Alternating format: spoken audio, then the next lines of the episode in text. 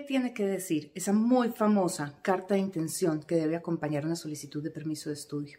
Digamos que hay una confusión muy grande. Las personas piensan que debe ser un texto supremamente extenso donde se expliquen muchísimas cosas, incluso cuántos fondos tengo para poder venir a estudiar a Canadá. Y la realidad es algo muy distinto.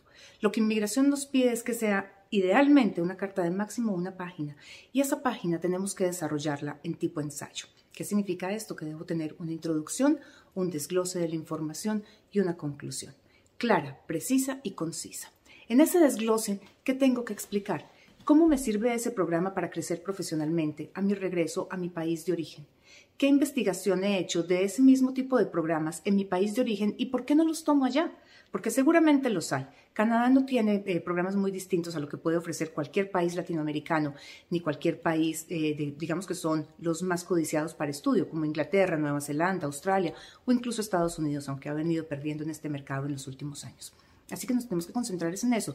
No en por qué Canadá, no que me ofrece a mí Canadá, que sea multicultural o que sea un país de primer mundo. No, simplemente me estoy concentrando en mi programa de estudio. ¿Por qué me sirve ese programa?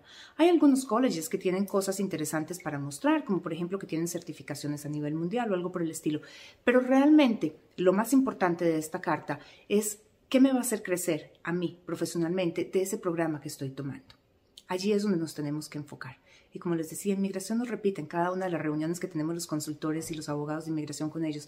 Siempre nos dice, por favor, que sea una carta corta. Recuerden que ellos tienen un volumen increíble de aplicaciones que tienen que revisar cada día y por lo tanto no tienen mucho tiempo para detenerse. Son las primeras líneas de esa carta la que van a llamar la atención del oficial de inmigración y lo van a invitar a leerlo. Pero si él encuentra una carta de dos o tres páginas, lo más seguro es que pase por alto todas las explicaciones que ustedes estén dando. La parte de los fondos pueden guardarla para explicarla en el espacio donde van los fondos, pero no la adicionen allí, simplemente le quite espacio a este documento que es definitivamente el más importante en una solicitud de permiso de estudio. De nuevo, clara, precisa, concisa, una página, formato, ensayo, explicando cómo me va a servir ese programa al regresar a país de origen y por qué no estoy tomando uno de los programas que me ofrece mi país, sobre todo cuando puedo conseguirlos a menor costo.